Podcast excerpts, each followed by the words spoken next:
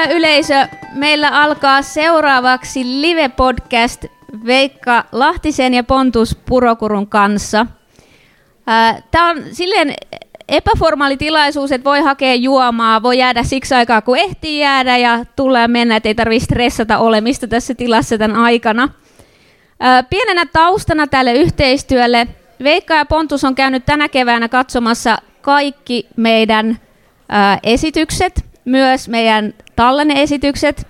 Ja tämä keskustelu lähtee nyt siitä, Veikalla ja Pontuksella on yhteinen podcast Mikä meitä vaivaa, ja tämän keskustelun teema on Mikä teatteria vaivaa.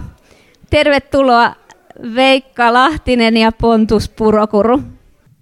Käykö tästä niin kuin tyypillisesti käy, kun sanotaan, että erittäin rento tilaisuus ja voitte käydä baarin puolella ja lähteä koska vaan, niin laskeutuu täydellinen hiljaisuus ja ihmiset odottaa jokaista sanaa. Kaikki on jäykkinä, me ollaan täällä kyltin takana piilossa. Joo, mä mietin, että pitäisiköhän toi kyltti jopa ottaa pois tieltä, niin että ihmiset Tai jotenkin näkee. laittaa meidän väliin tänne. Ei, älä nyt piilota siitä. Mä laitan sen niin tähän kuin... lattialle. Okei, okay, joo. ihmiset voi siitä sitten tota, katsoa, mistä tässä on kyse. Pitäisikö me esitellä meidän äänet, siis että tämä ääni kuuluu Pontukselle? Joo, ja mä oon siis Veikka.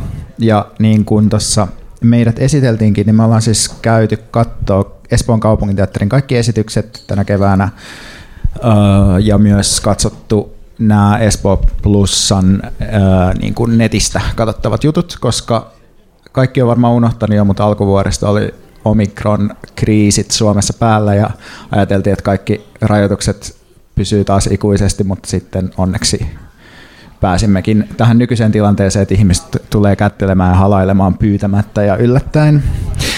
Niin se on ihan mun mielestä tosi kivaa. Mutta siis tota, me ollaan siis puhuttu tästä meidän teatterikokemuksesta meidän podcastissa ja Instagramissa, mikä meitä vaivaa tileillä, mutta nyt me vähän niin kuin punnitaan ja puretaan sitä puolta vuotta – ja ensinnäkin näin niin kuin yleisesti tästä kokemuksesta, niin musta on ollut tosi kivaa käydä viikoittain teatterissa. Se on ollut mukavan urbaani kokemus, kun on tota, lähtenyt Helsingistä ja sitten mennyt metroon ja sitten on tullut noussut pois Tapiolassa ja sitten niin kuin eksynyt Tapiolaan ja löytänyt sitten teatteriin yleensä noin 20 minuuttia myöhemmin, mutta kuitenkin jotenkin Uh, niin, että se on tuonut semmoista tarpeellista taukoa mun elämään ja semmoiseen jatkuvaan älypuhelin narkkaamiseen ja ensin omikronuutisten ja sitten Ukraina-uutisten lukemiseen, että sitten välillä on pakko istua jossain yhteisessä tilassa hiljaa muiden kanssa. Ja tämä on ollut silleenkin musta hyvä kokemus, koska mä luulen, että meidät ehkä rekryttiin tähän vähän sellaisella ajatuksella, että että sitten me voidaan sanoa kaikkea semmoista edgyä ja jotenkin äh, asettua jotenkin vin, ottaa vinon näkökulma teatteriin, mutta musta tuntuu siltä, että ei ole tarvinnut kuitenkaan keksiä niin kuin positiivista sanottavaa näistä esityksistä, vaan että ne on ihan oikeasti ollut mun mielestä mielenkiintoisia. Uh, että ei ollut sellainen niin kuin itsen, itsensä huijaaminen ja itsensä jotenkin väkisin myymisen olo tässä, mikä on tehnyt niin kuin hyvää. Uh, kaikesta mä en ole tykännyt, enkä missään tapauksessa sitä siis odottanutkaan. Uh, mutta tota, mutta sitten tämän kokemuksen myötä, että kun käy paljon teatterissa, niin tuntuu, että on muutenkin sit käynyt paljon katsoa esityksiä. Eli tämä on myös mussa ainakin ruokkinut sellaista halua yleisesti olla esitystaiteen äärellä. Ja ne kokemukset on jotenkin mukana tässä, mitä me nyt tänään puhutaan. Uh, mutta tota, uh, mä itse me, tähän liittyy myös se, että me saatiin teatterinjohtajan kommentti siitä, että miten niin kun, uh, näitä esitys kalentereita yleisesti rakennetaan. Mennään siihen itse asiassa vähän myöhemmin, eli siinä vaiheessa, kun mä puhun vähän mun ajatuksia yleisesti, mutta me molemmat esitetään kolme havaintoa tämän kevään esityksistä, ja tämä rakentuu tämä keskustelu niiden havaintojen varaan pitkälti. Onko Pontus sinulla jotain fiiliksiä tässä alussa, että mitä, mitä olet tästä keväästä ajatellut? Mä komppaan tota, mitä sanoit siitä, että tämä on saanut käymään sit enemmän jotenkin teatterissa, tai se ää, alkudiilihän oli se, että voitteko katsoa kaikki meidän kevään esitykset ja kertoa sitten, että mikä teatteria vaivaa, että niin käykää katsomassa ja sanokaa jotain, mutta sittenhän tästä tuli semmoinen olo, että pitää nyt vähän käydä muuallakin teatterissa, että saa jotain vertailukohtaa, ja sitten alkoi niin nähdä, että tuolla menee tollaista ja täällä tällaista, ja on nähnyt kaikenlaista esitystaidetta aika paljon, ja on nähnyt nähnyt tanssia ja äh, musiikkia ja ihan perinteistä draamateatteria. Äh, on, on tullut jotenkin katsottua myös teatteritallenteita, ihan eri tavalla lyhyt elokuvia. Jostain syystä mä oon alkanut käydä myös kuvataiden näyttelyissä. Tästä on tullut semmoinen, niin kuin, mä oon kutsunut sitä mun kulttuuritätivaiheeksi, tämmöinen kulttuuri- ja taidekevät, ja jotenkin, jotenkin niin kuin se prosessi ruokkii itse itseään. Jotain tällaista niin kuin intensiivisyyttä se on tuonut elämään.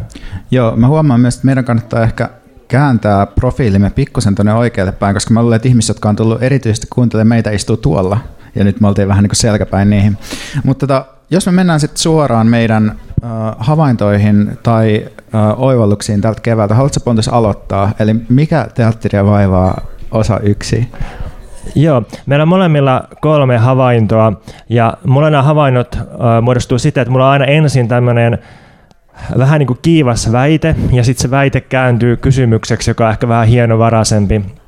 Mutta tota, mä menen siihen ensimmäiseen väitteeseen tai havaintoon sitä kautta, että Suuri filosofi Antti Holma on sanonut, että taiteen pitäisi toimia sillä tavalla, että kaikilla räjähtää perseet kattoon ja myös pysyy siellä katossa teoksen ajan.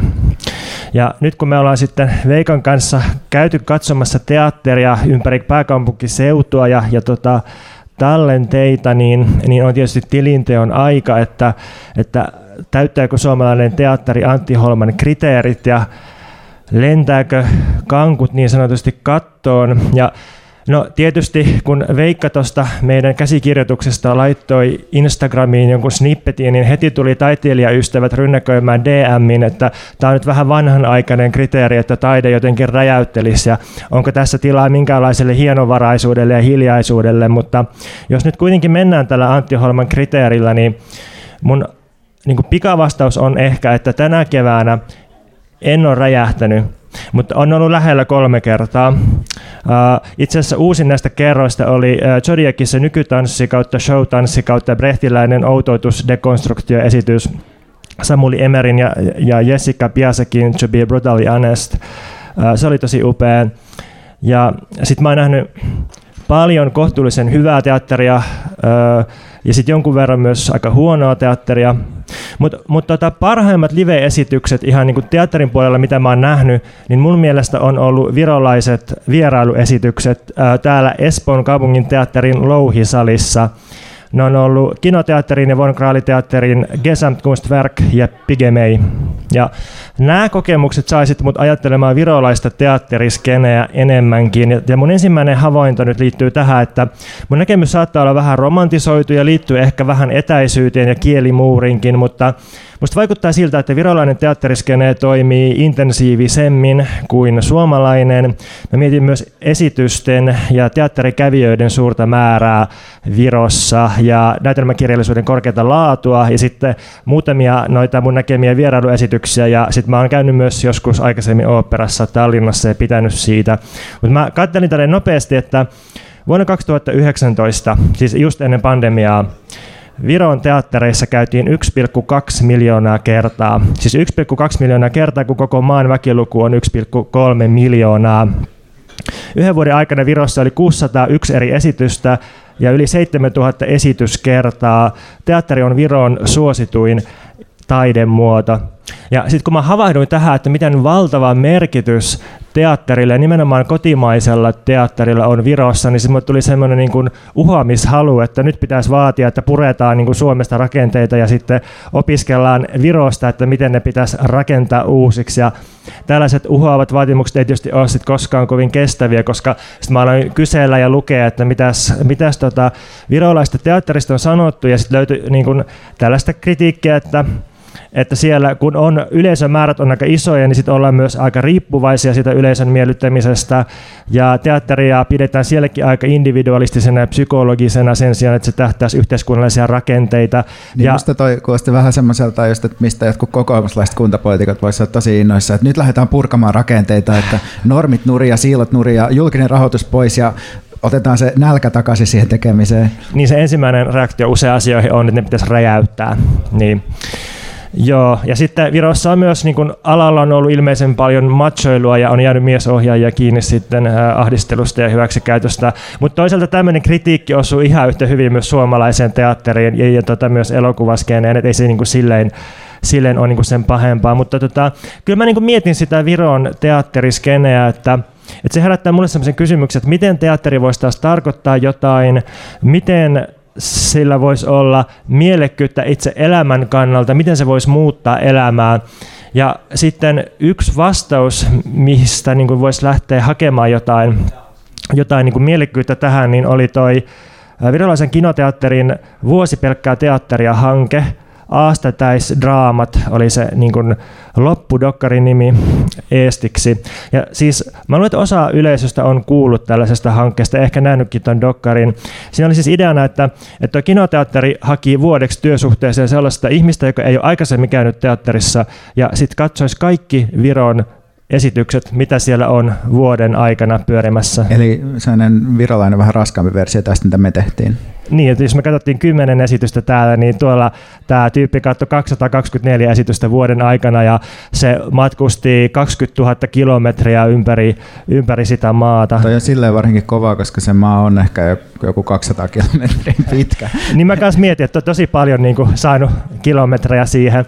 Mutta tota, tässä oli myös semmoinen äh, tässä työsuhteessa, että sitä piti kirjoittaa blogia, että kirjoitti jokaisesta näkemästään esityksestä jotain, ja sitten siitä myös äh, kuvattiin dokkari. Ja tämä dokkari on nyt katsottavissa Yle Areenassa nimellä Vuosi pelkkää teatteria, ja suosittelen sitä kyllä kaikille, koska se just näyttää, että miten teatteri voi muuttaa yhden ihmisen elämän.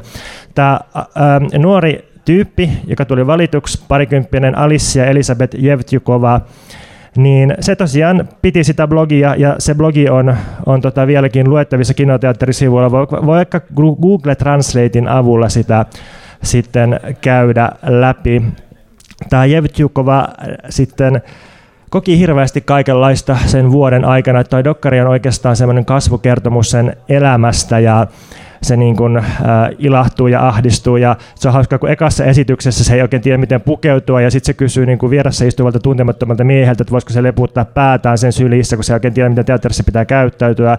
Ja sitten se vuoden jälkeen se on jotenkin niin impressed lopulta siitä, että se päättää hakea teatterikorkeakouluun ohjaajalinjalle ja myös pääsee sinne ja saa melkein niin kuin korkeimmat pisteet siitä. Ja sitten se se blogi on vielä siitä kiinnostava, että kun se Jevtykova kirjoittaa silleen siitä, mitä se niin, kuin niin sanotusti aidosti kokee siellä teatterissa, se kirjoittaa niin kuin tosi silleen itsestään ja niin kuin ruumiillisesti, eikä, eikä sillä ole mitään semmoista kriitikkojargonia siinä, niin se on jotenkin tosi erilainen näkökulma teatteriin, niin niin tota, mä en nyt tiedä, että onko tämmöistä kokeilua mielekästä sellaisenaan kopioida Suomeen, mutta kyllä se mulla ainakin niin kuin herättää kysymyksen siitä, että miten voisi toteuttaa vastaavia kokeiluja taiteen merkityksestä elämälle, että miten voisi vyöryttää taidetta kokemukseen noin intensiivisesti. Voisiko tätä kokeilla myös jollain muilla taiteen aloilla, että, että palkataan joku ummikko pelaamaan vuodeksi videopelejä en tiedä, koneen säätiön rahoituksella, värvätä joku ala ulkopuolinen käymään kuvataiden näyttelyssä vuoden ajaksi, jos joku haluaa maksaa mulle tällaisesta, niin mä voin ryhtyä vapaaehtoiseksi.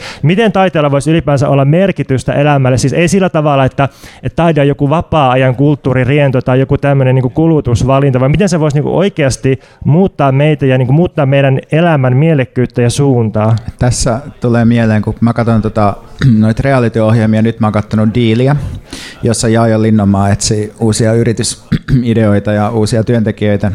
Ja sitten siinä oli Iisalmen kunnan kanssa tehtiin tällainen juttu, että uh, ideoikaa Iisalmen kunnalle markkinointikampanja. Ja sitten toinen tiimi ideoi, eli varasti idean, että hei, et otetaan joku vaikuttaja, haetaan joku vaikuttaja, joka asuu Iisalmessa vuoden. Ja sitten se Iisalmen kunta oli hirveän huolissaan siitä, että entä jos kukaan ei hae tähän, että entä jos kukaan ei halua muuttaa Iisalmeen, niin sittenhän tämä on tosi huonoa markkinointia. Niin jotenkin tuli mieleen vaan tästä. Niin, että on vähän niin kuin sama juttu. Et, et oliko tämä, tämä on herättänyt keskustelua, tämä kinoteatterihanke siitä, että oliko tämä vain niin mainostemppu siis toiselta kinoteatterille tai jotenkin sille koko alalle, että oliko se tämmöinen vähän niin kuin näkyvyyden edistämisjuttu, mutta totta kai se oli ja sehän niin kuin toimi, mutta toisaalta Iisalmen kunta tekee ihan samaa. Niin tai kaikki, kaikki tahot tekee nykyään sitä, että hankitaan tai luodaan jotenkin sellainen vaikuttaja, markkinointityyppinen, että et, ikään kuin, että nythän me ollaan tässä sitten niin kuin just maksetusti puhumassa siitä, että miten me ollaan valittu itse tai Espoon teatteri. Hyvä, kun toi tuotantosuhteet sisälle itse esitykseen, se on aina tärkeä ja hyvän esityksen merkki nykyään. Joo, kerroks mä sitten mun ekan havainnon. Joo, eli tota, mun eka teatterihavainto on, että että esityksen viestiä voi katsoa, jos on kiinnostunut siitä, että millaista teatteri on, mutta yhtä oleellista on se, että millaiset ne tuotannon olosuhteet on, joissa teatteria tai mitä tahansa taidetta tehdään. Ja mä kerron vähän omaa taustaani, eli mä oon työskennellyt 2010-luvulla ensin Turun kaupungin teatterilla joitain vuosia näyttämötekniikassa ja vahtimestarina, ja myös Helsingin kaupunginteatterin aulapalveluissa. Eli mä oon toisin sanoen istunut teattereissa, siis myös salivahtina satoja tunteja, nähnyt varmaan kolmena vuotena ehkä niin kuin suunnilleen kaikki esitykset, mitä, mitä Turussa ja Helsingissä kaupunginteatterissa tehtiin. Ja, ja tota mun oma käsitys laitosteatterista on muodostunut pitkälti näiden vuosien aikana. Ja sen takia olikin ihan mielenkiintoista nyt tälleen käydä sitten niinku tällaisen koska Espoon kaupunginteatteri, sehän kuulostaa siltä, että okei, laitosteatteri, iso suomalainen kaupunki ja myös sellainen kaupunki, jolla, niin kuin, jonka identiteetti on mulle ainakin tosi epäselvä, että mikä tämä niin kuin on, niin oli mielenkiintoista sitten tehdä tämä. Niin mä esitän nyt en niinkään Espoon kaupunginteatterista, mutta tästä mun aiemmasta kokemuksesta ja siihen nojaten, niin jonkinlaisen kärsistetyn ja kaunistelemattoman versio siitä, että mitä laitosteatteri on. Eli laitosteatteri on paikka, jonne teatteri vetäytyy viettämään ansaittuja lepopäiviä kunniallisen uran jälkeen. Ja mä perustelen tätä muutamalla eri tasolla. Laitosteatterissa tuotanto ei sanelle niin kutsuttu nälkä, taiteellisen ilmaisemisen pakko, vaan dramaturgit, ohjaajat ja ainakin kiinnityksellä olevat näyttelijät ja muu henkilökunta, ne on koetellut siipiään taidemaailmassa jo pitkään, jopa niin pitkään, että ne on vähän kyynistynyt ja puurtaa kohti eläkettä tasaisella tahdilla. Laitosteatterissa on kyse julkisesta palvelusta, mikä tarkoittaa, että ohjelmista suunnitellaan jonkinlaiselle kuvitellulle yleisölle. Tietenkin näin tehdään aina. Kaikella avantgardistisimmallakin taiteella on kuviteltu yleisö. Kaikki taide syntyy aina jonkinlaisessa dialogissa. Mutta tässä tapauksessa laitosteatteriyleisö on selkeämmin rajattu ja ajateltu koostumaan kuntalaisista, joita sitten yritetään viihdyttää tai pahimmillaan sivistää. Ja päädytään ajattelemaan jotenkin ylhäältä alas meiltä niille, eli tekemään ratkaisuja, jotka ei edusta varsinaisesti kenenkään esteettis-poliittisia näkemyksiä. Ja laitosteatterissa suuri koko tarkoittaa usein tietynlaista splittiä eri portaiden välillä, eli johdon ja ohjaajien ja tällaisten NS-starojen ja puheenpitäjien ja toisaalta sitten duunareiden välillä on mahdollista muodostaa tämmöinen ammottava kuilu. Tämä on vaikeampaa, mutta toki mahdollista pienemmissä teattereissa, joissa kaikki vähän väkisin tekee kaikkea. Mutta tämä oli siis brutaali esitys laitosteattereista ja mun kokemuksista niistä, joka on niin muodostunut joidenkin vuosien aikana. Mutta tämä ei kuitenkaan tarkoita sitä, että laitosteattereissa ei voi syntyä kiinnostavaa taidetta. Et mä oon itse vuosien varrella nähnyt monia juttuja, joissa on ollut korkea intensiteetti ja jotka on saanut mut ajattelemaan uudella tavalla ja muuttaneet mun omaa havaitsemista ja ruumiin asentoa. Kysymys on ehkä enemmän siitä, että millainen ympäristö ruokkii tällaisen taiteen syntymistä ja millaisissa ympäristöissä kiinnostava taide syntyy ikään kuin siitä ympäristöstä huolimatta, eli ympäristöasettamien ehtojen vastaisesti. No nyt kun mä oon sanonut näin brutaaleja asioita laitosteattereista, niin sitten mä voin ehkä sanoa jotain asioita niiden eduksi myös. Eli työntekijän kannalta se työ voi olla turvatumpaa kuin lippuriskillä ja vuosittain haettavilla avustusmurusilla pyörivissä teattereissa – Leipä on ehkä kapea, mutta voi ainakin luottaa, että todennäköisesti ensi vuonnakin tässä on teatteri, eikä esimerkiksi uusi jättikuntosali, kun uusi pandemia pyyhkäisee loputkin asiakkaat roskiin ja ajaa pienen teatterin konkurssiin. Sitten se, että kyse on jonkinlaisesta julkisesta palvelusta, voi myös pakottaa pitämään yllä tiettyä taiteellista tasoa. Et tätä voi ajatella vähän niin kuin Yleä, että Yle yrittää olla kaikille jotakin. Se tarkoittaa aika usein sitä, että tehdään kaikille jotain vähän sinne päin, eli ei tarpeeksi hauskaa komediaa, ei tarpeeksi dramaattista draamaa, eikä tarpeeksi avantgardistista avantgardea. Mutta ainakin tehdään taidetta, eikä pelkkää viihdettä. No niin, ja jos me sitten mietitään, että mitä, mitä havaintoa tai väitettä mä tässä yritän nyt sitten pohjustaa, niin se on se, että taiteen tekeminen on tosiaan se ei ole pelkkää ohutta yläpilveä, vaan se on kiinni konkreettisten ihmisten konkreettisissa olosuhteissa, joissa sitä taidetta tehdään. Eli se tarkoittaa, että tietynlaiset budjetit, palkat, apurahat, työtilat, häirintään puuttuminen tai puuttumattomuus ja muut tekijät määrittelee taidetta yhtä relevantisti kuin se, että mikä viesti jollain teoksella on. Näin ollen me siis usein missataan se oleellinen, jos me katsotaan teosta vaan siltä kannalta, että mitä se yrittää sanoa tai sanoo. Et mä näen teatteriin itse niin, että se on tuotantoa siinä, missä muukin erikoistunut tuotanto tässä maailmassa, vaikkakin se on niin kuin esteettisen alueella toimivaa tuotantoa. Ja teoksella voi olla joku kirjoitettu viesti, mutta teosta voi yhtä hyvin lukea siltä kannalta, että mitä ne konkreettiset tuotannon ehdot sille teokselle on. Mitä ne kertoo, millaista näkemystä tuotannosta tämä kaikki edustaa. Mutta jos mennään sitten siihen, että tämän kaiken huomioiden, miltä siis näyttää Espoon kaupungin teatteri meidän esityskevään perusteella, niin täytyy ainakin ensimmäiseksi todeta, että toi mun edellä esittämäni brutaali kuvaus kaupunginteattereiden todellisuudesta on vaan osittain sovellettavissa Espoon kaupunginteatteriin. Ja syynä tässä on erityisesti se, että äh, Espoolla ei ole kiinnityksellä olevia ohjaajia, dramaturgeja tai näyttelijöitä. Ja äänisuunnittelijat ja valotyöntekijät on mun ymmärtääkseni ainoita pysyviä taiteellisia työläisiä teattereilla. Ja tämä ohjelmisto ö, perustuu paljon vierailuihin Suomessa ja kansainvälisesti, ja niin kuin, että tämä tota, teatteri itse kuvailee itseään jatkuvaksi teatterifestivaaliksi. Ja niin kuin tämä, tota, me saatiin myös sellainen pieni audiomuodossa oleva kommentti teatterijohtaja Erik Söderblomista, jossa jossa tota, mun mielestä ihan mielenkiintoisesti just käsiteltiin sitä esitysten tai sen niin kuin esityskalenterin kokoamisprosessia ja miten se perustuu paljon sille, että yritetään skautata teatterikenttää mahdollisimman laajasti, mutta sitten myös niin kuin hyvin pienellä budjetilla ja sitten löytää jotain kiinnostavaa, jota esittää. Ja tota, se oli muutenkin jotenkin äh, mielenkiintoinen niin kuin ikkuna jotenkin se, se audio, jota te ette tässä kuule, koska siinä mun mielestä ehkä just näkyy se, että miten, miten se prosessi voi olla hyvin kaoottinen ja ei niin mietitty tai suunnitelma ennen kuin mitä voisi odottaa. Niin, silloin kun näkee valmiin teatteriohjelmiston, niin ehkä ajattelee, että, että ne olisi jotenkin tyhjästä konjuroitu sinne, että tällaista tarvitaan, niin voisi olla tällaista ja näin. Mutta sitten sehän on usein, niin kun, ainakin tuon haastattelun perusteella, niin todella semmoinen kaoottinen prosessi, joka liittyy siihen, että mitkä aikaslotit on missäkin ja mitä, mitä tiloja saa varattua milloinkin ja ketkä vierailijat liikkuu milloinkin ja mihin riittää rahoitus ja mitä nyt, niin kuin, onko joku pandemia päälle ja niin edelleen. Että se, se, niin sen perusteella se on oikeastaan ihme, että saadaan mitään mm. ohjelmistoa kasaan. Niinpä, mutta tämän kaiken, niin kuin, jos tätä nyt jotenkin vetää yhteen, niin niin voi ikään kuin sanoa, että okei, että Espoon kaupunginteatterilla ei ehkä ole niin paljon tekemistä ton mun kuvauksen kanssa, että, että vähän niin kuin mä luulen, että se on jotenkin se pointti myös, että miksi meidät pyydettiin niin kuin tekemään tätä, tätä esitysten katsomista, että me voidaan lopuksi todeta, että okei, tämä ei ollut nyt ihan sellaista, mitä me odotettiin, eli tämä ei ollut sellaista ankeeta laitosteatterimeininkiin, ja näinhän se on. Mutta tarkoittaako tämä sitten, että Espoon kaupunginteatteri on uskomattoman dynaaminen pieni taiteinen kollektiivi, joka muokkaa suomalaisen esittämisen käytäntöjä uusiksi, niin ehkä ei. Et ennemmin voi ajatella sit niin, että okei, tämä on niinku alusta, jolla on tietyt ehdot ja tietty taiteellinen linja, jota määrittää niin tämä ohjelmaryhmä. Eli tavallaan ehkä sitten päädytään jotenkin sellaiseen, että jotain siltä väliltä ja myös niin kuin, että, että tietyn, tietyn niin kuin vuoden saatavilla olevat esimerkiksi vierailuesitykset plus niin kuin omat produktiot määrittää aika paljon sitä.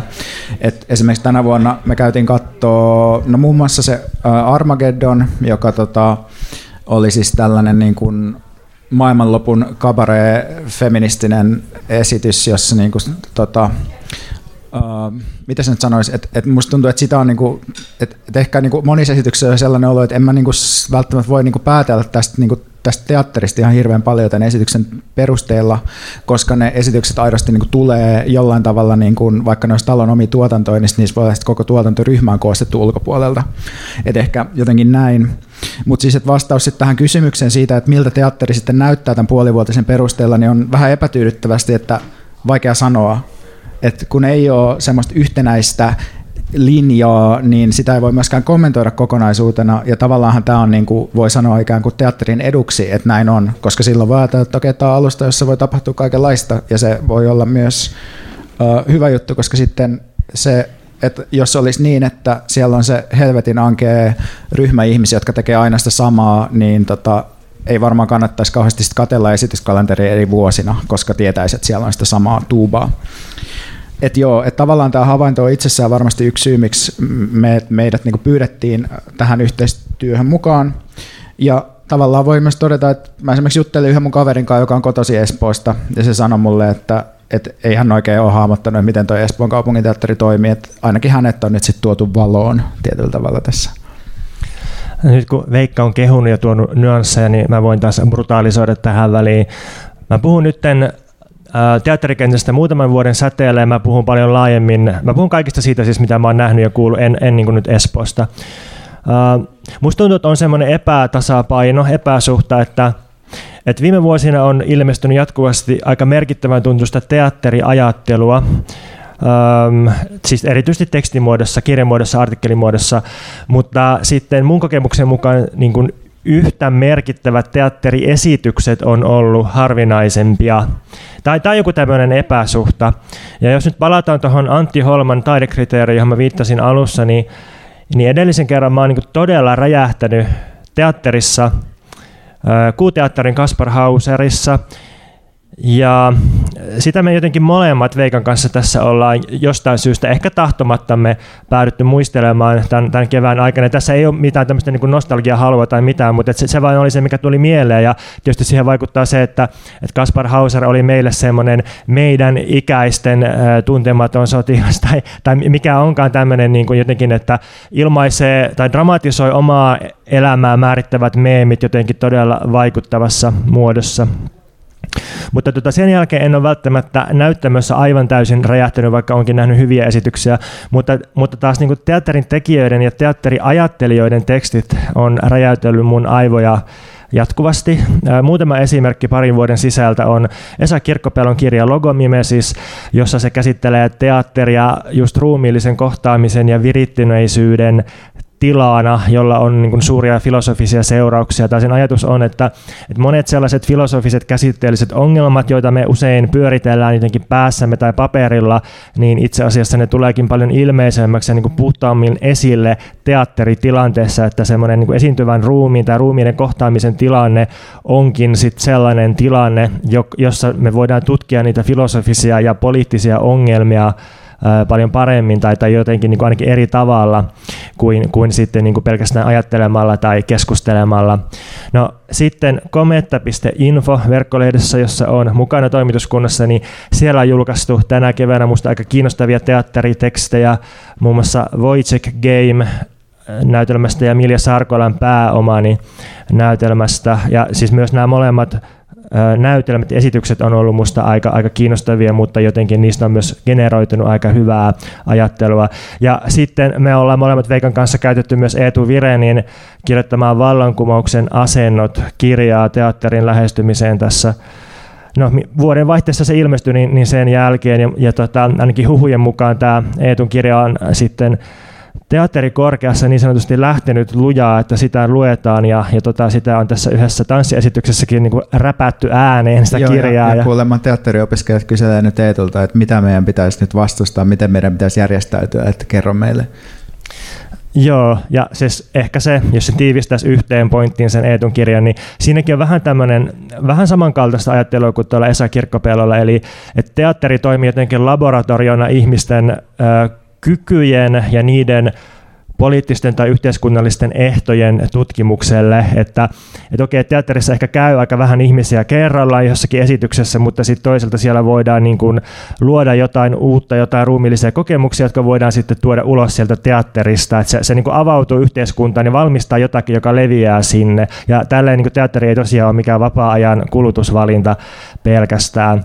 Mutta jotenkin se, se mun kysymys, johon mä koko ajan palaan, on se, että, että miksi kiinnostavaa teatteriajattelua on enemmän kuin kiinnostavia esityksiä, esityksiä, onko mä eksynyt, eikö mä löydä kaikkein voimakkaimpien esitysten luo, vai onko itse asiassa olemassa tällä hetkellä jotain tulppia, jotka estää suomalaisesta teatteria, teatteriesityksiä, niitä kohoamasta teatteriajattelun tasolle. Kuitenkin, että samat ihmiset tekee sitä ajattelua ja sitten niitä esityksiä ainakin suurin piirtein, niin joku, tässä on vielä semmoinen epäsuhta.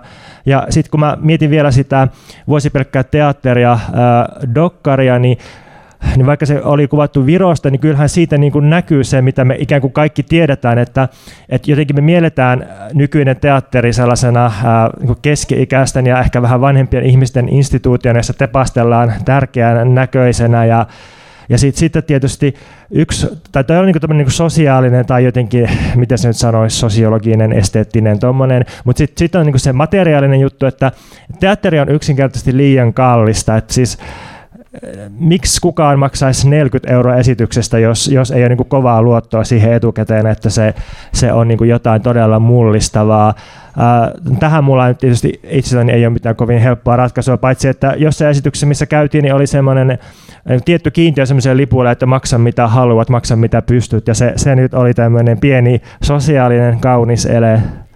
Ja No ehkä kolmas tulppa, mitä Mutta mä... Eikö tuohon vastaus on vasta, että subventoidaan niin paljon enemmän niin. kulttuurikenttää, eikö se ole se vastaus? Lisää rahaa, lisää resursseja, se on aina vastaus. Niin, niin. Kyllä. Joo. Mutta vielä kolmas tulppa on, on niin kuin sitten hyvien esitysten tiellä. Niin kuin, tämä on tosi henkilökohtainen ja mä huomannut, että jotkut teatterin tekijät reagoivat aika yllättyneesti tähän, mutta, mutta niin kuin henkilökohtaisesti niin mä kaipaisin lisää hillittyä ja hallittua ja hiljaista teatteria.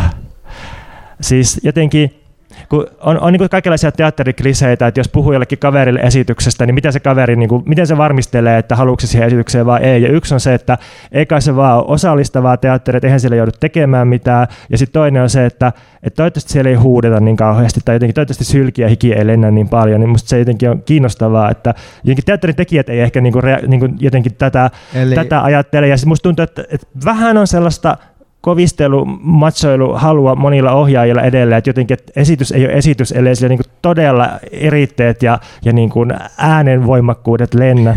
Eli siis sä oot teatterifilosofiaan oot kokenut itsellesi, että se on erityisen läheistä ja toivoisit, että esitykset olisi hiljaisempia. Just eli, eli, se, eli sun, sun teatteri-ideaali olisi sellainen, että juteltaisiin jotain, ehkä, ehkä filosofoitaisiin jotenkin. No, sitähän me tässä tehdään. Niinpä, just. Niinpä. Oliko se siinä?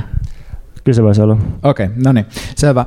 Mun seuraava tätä kevättä ja näiden esitysten katsomista koskeva havainto on se, että, että tämä meidän nykyinen postpandeminen tai ehkä, mitä se nyt sanoisi, pandemian jälkikirjoitustila ja se siihen liittyvä matalan kynnyksen riski tekee teatterikokemuksesta tosi erilaisen kuin aikaisemmin. Niin kuin me kaikki tiedetään, niin teatteri on ruumilla tehtävää esitystaidetta. Me tehdään sitä tietyssä tilassa, tietyssä ajassa, ja koko juttu on sidottu siihen, että jotkut katsojaruumiit roudataan tiettyyn spesifiin aikaan, tiettyyn paikkaan, jotta esittäjäruumiit voi muovata ruumiitaan toisenlaisiksi, ja katsojaruumiit voi kokea sen virittyä jotenkin siihen ja reagoida. Ja tämä kaikki muuttuu tosi jännittäväksi tässä meidän nykyisessä ajassa – koska pandemia mun mielestä oli tietynlainen shokki ruumiillisuudelle. Se teki toisista ihmisistä ja läheisyydestä itsessään pelottavaa ja tuotti neuroottisia ilmiöitä, kuten aivastamisen pelkääminen. Mulla on tänä, syks- tai siis tänä keväänä käynyt useamman kerran silleen, että joku ihminen selittää mulle, että joo, että mä nielasin vähän sylkeä, niin sen takia tässä yskin, että en ole sairas. Ja se tuntuu tosi oudolta, että ihmiset kokee, että se on kohteliasta kertoa, että ne on niellyt omaa sylkeään, mutta näin tämä ajat muuttuu.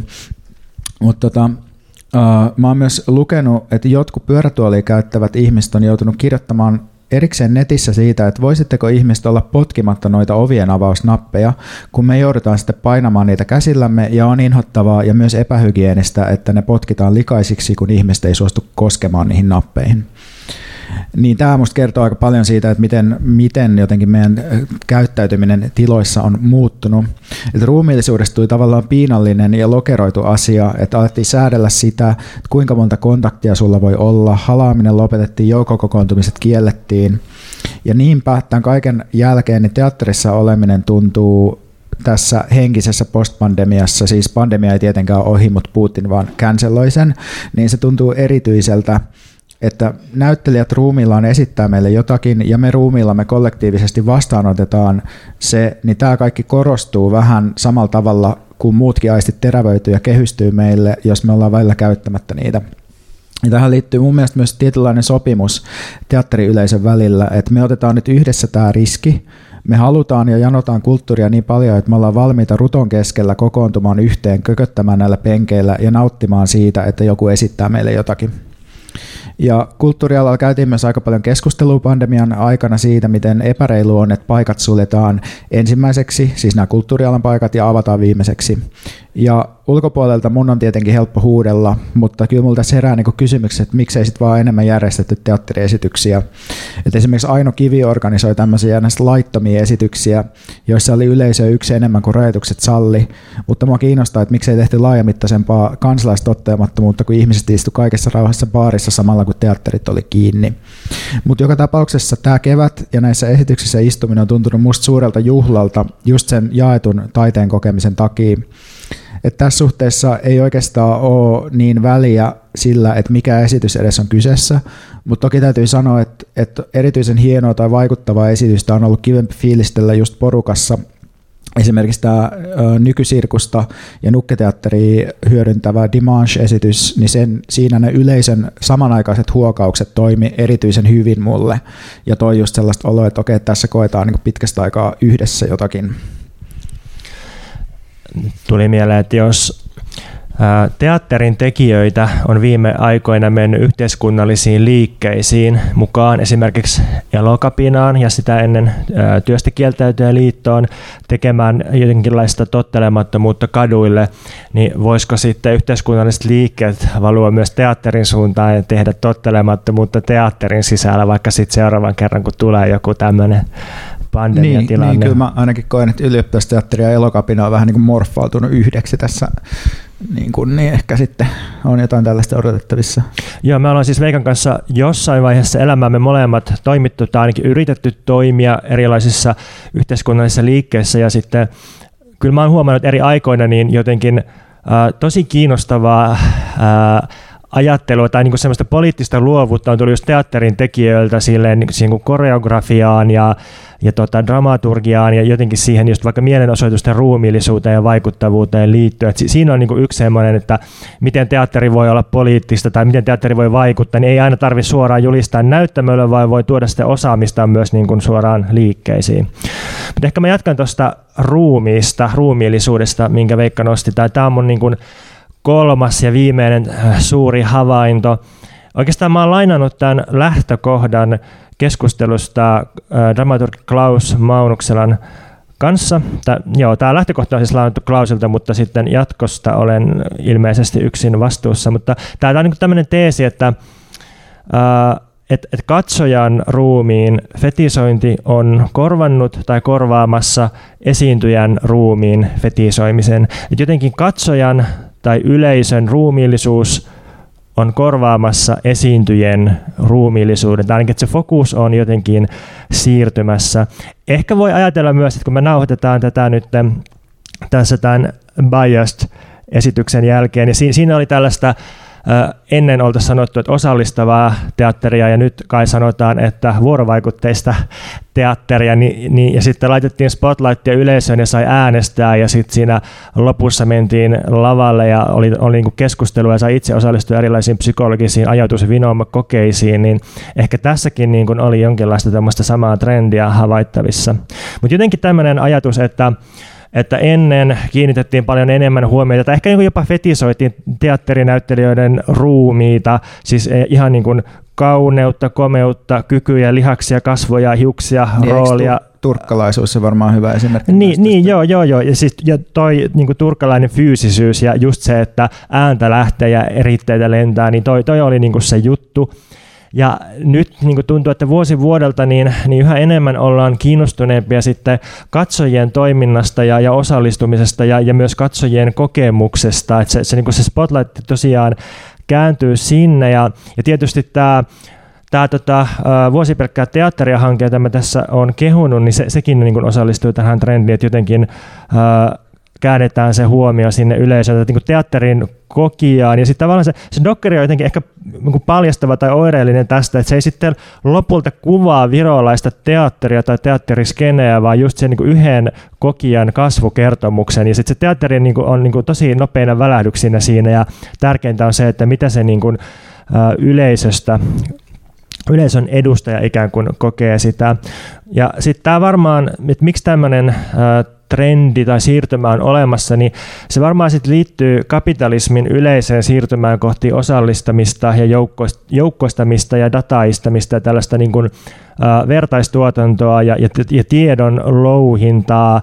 Että jotenkin jos nyt vähän kärjistetään, niin niin sam- vähän samalla tavalla kuin yritykset nykyään louhii asiakkaitaan ja yleisiä sosiaalisia virtauksia, niin, niin vähän vastaavasti teatteri on pyrkinyt jotenkin joko, joko niin kuin louhimaan katsojiensa luovuutta tai, tai kokemuksia tai sitten jotenkin muuten niin kuin muutamaan katsojia kanssa tekijöiksi, joista ne katsojat ei sitten välttämättä kuitenkaan saa vaikka palkkaa tai apurahaa tai CV-merkintöä tai taiteellista Eikö autonomiaa. Sä, sä siis pettynyt, että sulle ei annettu apurahaa, kun sä olet tuolla katsomassa tätä esitystä, että hetkinen, että niin. Niin, niin just, ei, mutta se, niin kuin, totta kai siinä, siinä että jos niin kuin esittää tällaisen ää, niin kuin suuren analyysin, niin siinä on sellainen niin kuin, grandiöisin vaara, mutta mut tavallaan kyllä se niin kuin vähän vaivaamaan jatkuvasti, että, että jos mä menen johonkin sellaiseen osallistavaan esitykseen, niin, niin sitten se on kuitenkin niin kuin, se on vähän kiusallista, se vaatii multa työtä, mulla ei kuitenkaan niin kuin autonomia siinä, mulla ei, niin kuin, jääkö mulle jotain käteen siitä, ja toisaalta se, se paikka on niin kuin aika kuitenkin silleen niin kuin,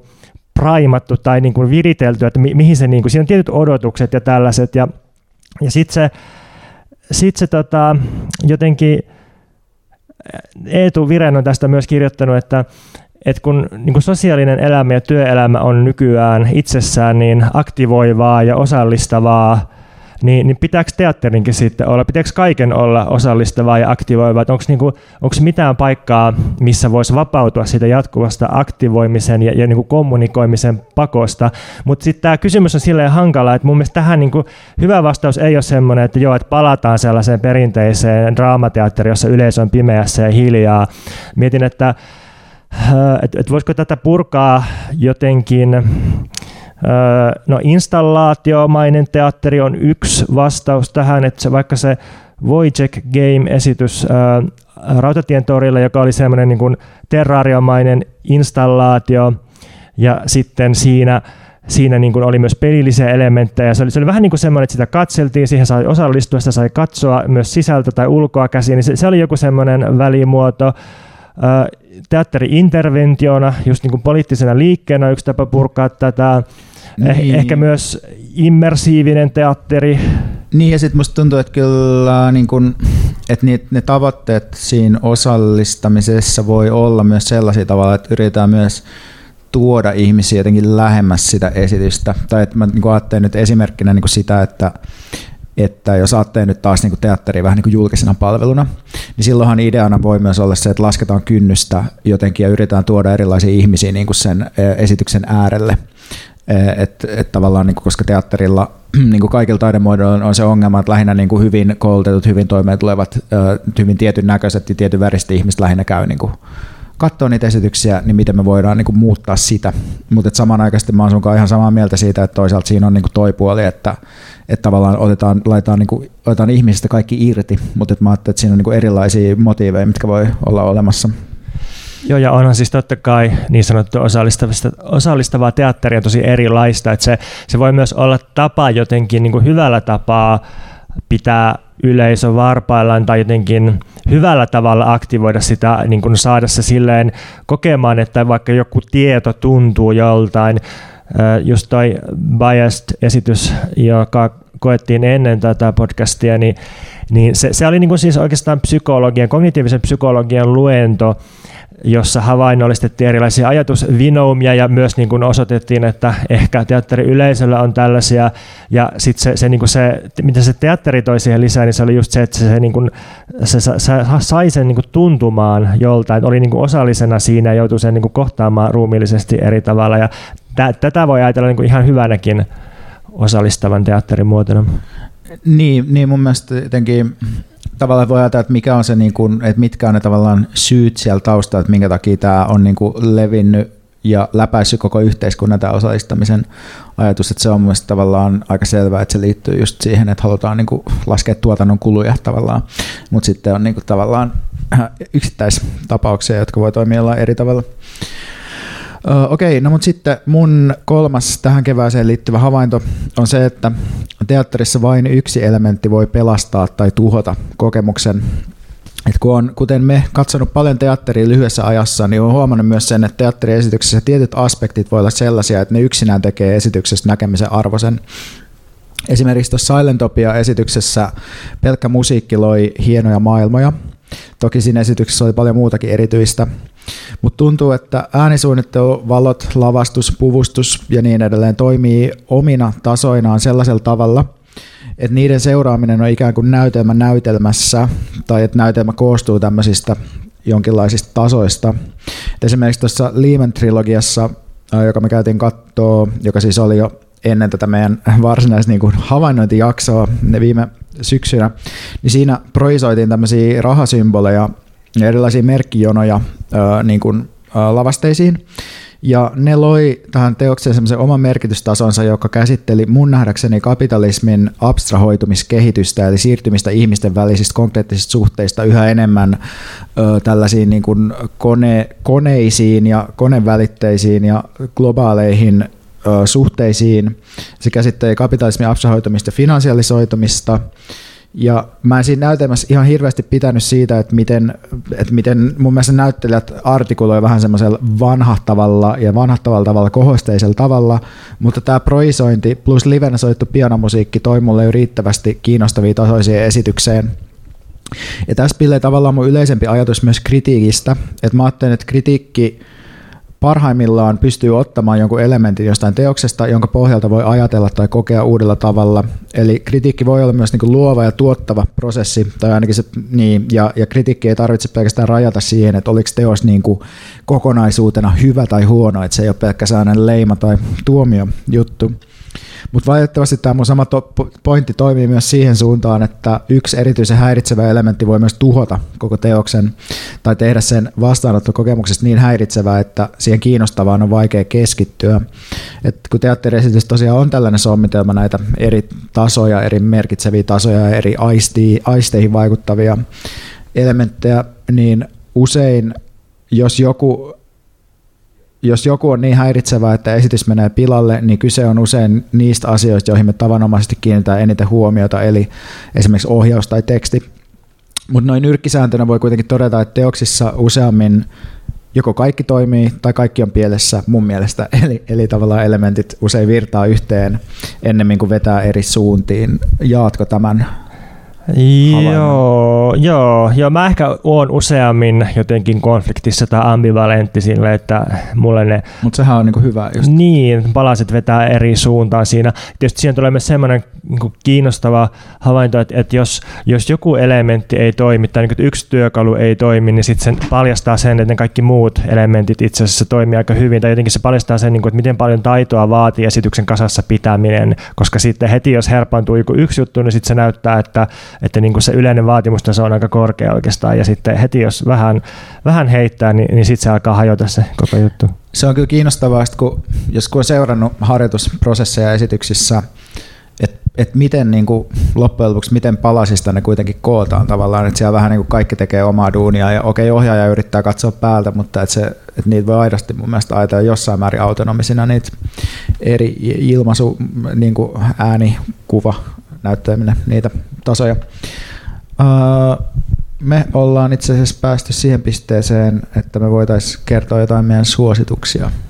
Mennään siis suosituksiin. Haluatko aloittaa? Joo, mun eka, me siis yleensä meidän jaksoissa aina puhutaan suosituksista, eli kerrotaan jotain, mitä, tai joku tämmöinen podcast-klisee varmaan, että kaikilla on jotkut omat. No joo, mutta mut siis mun teatterisuositus on se, että hanki itsellesi hyvä teatterikummi. Mulla on tällainen kummi-ihminen, jonka nimi on Iida, joka valitsee aina kauden alussa, se käy läpi kaikkien teattereiden ohjelmistot ja sitten se soittelee tai lähettelee WhatsApp-viestejä ystäville, että haluatko tulla katsoa tämän mun kanssa. Ja tämä niinku, on monta vuotta kannatellut mun teatteriharrastusta. Okei, nyt tietysti meillä maksettiin siitä, että me istuttiin teatterissa, niin tämä nyt korvasi tämän kummitoiminnan niin tänä keväänä, mutta mä oletan, että tämä ei tule jatkumaan ikuisesti. Mut niin, mutta tämä kummi on ollut musta loistava juttu, koska mä oon laiska ihminen. Onko sulla kummia? Uh, ei, mä ehkä vähän kateellinen sun kummista. Tää haluaisin sellaisen itselleni. Mä haluaisin myös kuvataidekummin ja mä voisin ehkä itse toimia jonkun kirjallisuus- tai niin videopelikummina. Se on mun ainakin kirjakummi, että niin. onko kuullut tällaista, mä en ikinä ole kuullut niistä. Joo, no toinen juttu, mitä me ollaan mietitty suositusmielessä on sitten semmoinen, että, että tämä voi joskus mennä hutiin, mutta, mutta että yleensä, että mitä oudommalta ja sekavammalta kuulostaa esitys ja sen esittelyteksti, mitä vähemmän siitä ymmärtää, niin sitä kiinnostavampaa se on. Ja jotenkin, jotenkin tässä on tietysti sellainen ristiriita, että, että teatterista on ehkä vähän vaikea kirjoittaa tai että esitystä on vähän vaikea esitellä, niin sitten sen esittelyn voi joskus tehdä semmoisessa tosi oudossa muodossa, niin että se esittelyteksti jotenkin niin kuin performatiivisesti luo jotain sellaista vaikutusta, mitä se esitys luo, että se ei ole niin kuin selkeä semmoinen, että tässä esityksessä tämä ja tämä, tämä tekee tätä, tätä ja tätä, että outouden perässä kannattaa mennä. Sekoilun perässä. Meillä on itse asiassa aikaa osallistaa meidän yleisöä. Oho. Eli jos joku haluaa kysyä jotain, niin me mielellään vastataan kysymyksiin, mutta älkää kokeeko painetta osallistua. Yllättävä elementti, mä en ollut varautunut tähän. Onko kaikkiin teidän tuota, mahdollisesti etukäteen heränneisiin kysymyksiin vastattu ja koetteko, että teitä on ravittu teatteria koskevalla ajattelulla nyt? Mä näen yleisessä teatterin tuttuja, mutta musta tuntuu, että se, se niin kuin aika kova statement niin kuin vaatia niitä tai niin kuin puhua suuressa julkisuudessa, joka on MMV-podcast näistä. Niinpä. Okei, okay, viimeinen tilaisuus. Okei, okay, hyvä on. Tota, Äh, mulla on yksi loppustatement. Okay. Itse asiassa, onko sulla Veikka jotain? Haluatko Lop, sanoa loppustatementtia? Jotain? Ei varmaan mulla ole enää suositukset, mutta sanassa joku, joku kokoava epätieteellinen. No se, kun kysyin tuossa aikaisemmin, että miten teatteri voisi muuttaa elämää, tai miten, miten se voisi olla mielekästä elämälle, eikä vaan joku semmoinen vapaa-ajan kulttuurivalinta, riento, niin sitten ähm, palasin tuossa joskus, silloin kun tämä projekti alkoi, niin siihen, että mikä tämä teatteri niin taidemuotona on, tai siis nimenomaan länsimainen teatteri, että miksi, miksi tämmöinen homma on keksitty, miksi ihmislaji on kehittänyt tällaisen jutun, niin sitten jotenkin tekstien perusteella tuli tällaisia havaintoja, että, että itse asiassa teatterin peruselementit on kaikkein voimakkaimmat, mitä ihmislaji on keskenään kehittänyt. Siis jos mietitään ruumiillista kohtaamista ja millainen voima sillä on ihmisille, niin sehän, sehän on niin valtava voima. Ja siksi, siksi se on niin eri asia kuin katsoa teatteritaltiointia tai, tai niin kuin elokuvaa. Ei välttämättä parempi tai huonompi, mutta se on tosi erilainen asia se ainutlaatuinen ruumiillinen kohtaaminen. Ja, ja sitten sit toinen on semmoinen ää, niin kuin siteeraaminen tai lainaaminen tai niin kuin jonkun muun tunnetun jaetun esittäminen tai mitä ehkä Brecht tarkoitti gestuksen tai niin kuin eleen käsitteellään. Ja se, sekin on jotenkin semmoinen kiinnostavaa, että että tota, teatterissa voidaan esittää jotakin, mikä niin kuin tavallaan on jaettua, mutta sitten se esittämisen ele niin kuin kiinnittää sitä uuteen yhteyteen. No sitten on se kaikkein niin kuin ilmiselvin muoto, eli tarinan kerronta tai kertomusten muodostaminen. Ja sitten tietysti ehkä se kaikkein, kaksi kaikkein voimakkainta elementtiä minusta teatterissa on on niin kuin ensinnäkin se, mistä hienosti puhutaan affekteina tai niin kuin ruumillisena toimintakykynä tai, tai niin kuin semmoisena niin kuin ei tunteena, mutta sellaisena järjestelmänä, mikä on tunteen pohjalla, mikä mahdollistaa tuntemisen ja, ja kokemisen. Ja se, että elämällä ylipäänsä on joku mieli ja suunta ja se niin kuin tuntuu joltain. Ja sitten se, se viimeinen ja, ja niin kuin semmoinen, mitä niin kuin ehkä nykyään me ei kauheasti ajatella, niin on se, että, että alun perin antiikin Kreikassa niin teatteri oli kuitenkin se, se paikka, missä tuotettiin sitä poliittista yhteisöä. Että, että helposti muistetaan, että jo, että Ateenassa oli tämmöinen agora, jossa ihmiset keskusteli demokraattisesti keskenään, niin, niin ilmeisesti kuitenkin itse olen ainakin semmoisessa käsityksessä, että, että se teatteri oli se oikea poliittisen yhteisön tuotantopaikka ja ja kohtaamispaikka, just koska se oli sitä niin kuin, se oli niin kuin intensiivisempää, ruumiillisempaa kohtaamista. Siellä niin kuin ne myytit ja suuret yhteisön niin kuin pohjakokemukset ja tunteet ja tällaiset kohtas. Ja se oli niin kuin vähän kuitenkin toissijasta se, se demokraattinen keskustelu siellä, siellä tota, torin puolella. Ja ehkä tämä niin vastaa muun yleistä sellaista maailmankatsomusta tai yhteiskunnallista näkemystä, että, että kuitenkin niin ne ruumiilliset kohtaamiset ja affektirakenteet ja halut ja myytit ja tiedostamattomat kokemukset, ne on se, mikä meitä enemmän ohjaa. Ja sitten me ehkä kuitenkin rationalisoidaan niitä sitten vähän niin kuin osittain tiedosta ja osittain tiedostamatta sit siellä ikään kuin järjen puolella, siellä torin puolella ja, ja tieteen puolella. Ja teatterilla on access tähän, tähän ruumiilliseen tiedostamattomaan ja siksi se, siksi se on niin kiinnostava tämmöinen niin laboratorio sille, että, että mihin kaikkeen me pystytään ruumiillisesti ja poliittisesti. Ja sitten joskus, kun käy katsomassa teatteria, ja pettyy oikein pahasti, niin tulee, tulee niin semmoinen kysymys, että miten on mahdollista, että tällaisista kaikkein voimakkaimmasta taiteenlajista on tehty latte ja peruna, josta puuttuu vaaran tunto ja älyn käyttö? Wow. Joo, okei. Okay. Mutta tota, ehkä me lopetetaan tähän, mutta halutaan siis kiittää Espoon kaupunginteatteri siitä, että istutitte meidät teatteriin kevään ajaksi ja suositellaan myös, että ihmiset käy ää, ensi tai kesälomien jälkeen katsomassa, mitä esityksiä on tulossa syksyksi. Tai voi itse asiassa käydä nyt jo, koska syksyn ohjelmisto on julkaistu. Kuulemma ohjelmistosyklit menee silleen, että nyt suunnitellaan vuotta 2024 ja sitä syksyä ja ehkä jo sitä eteenpäin. Kiitos.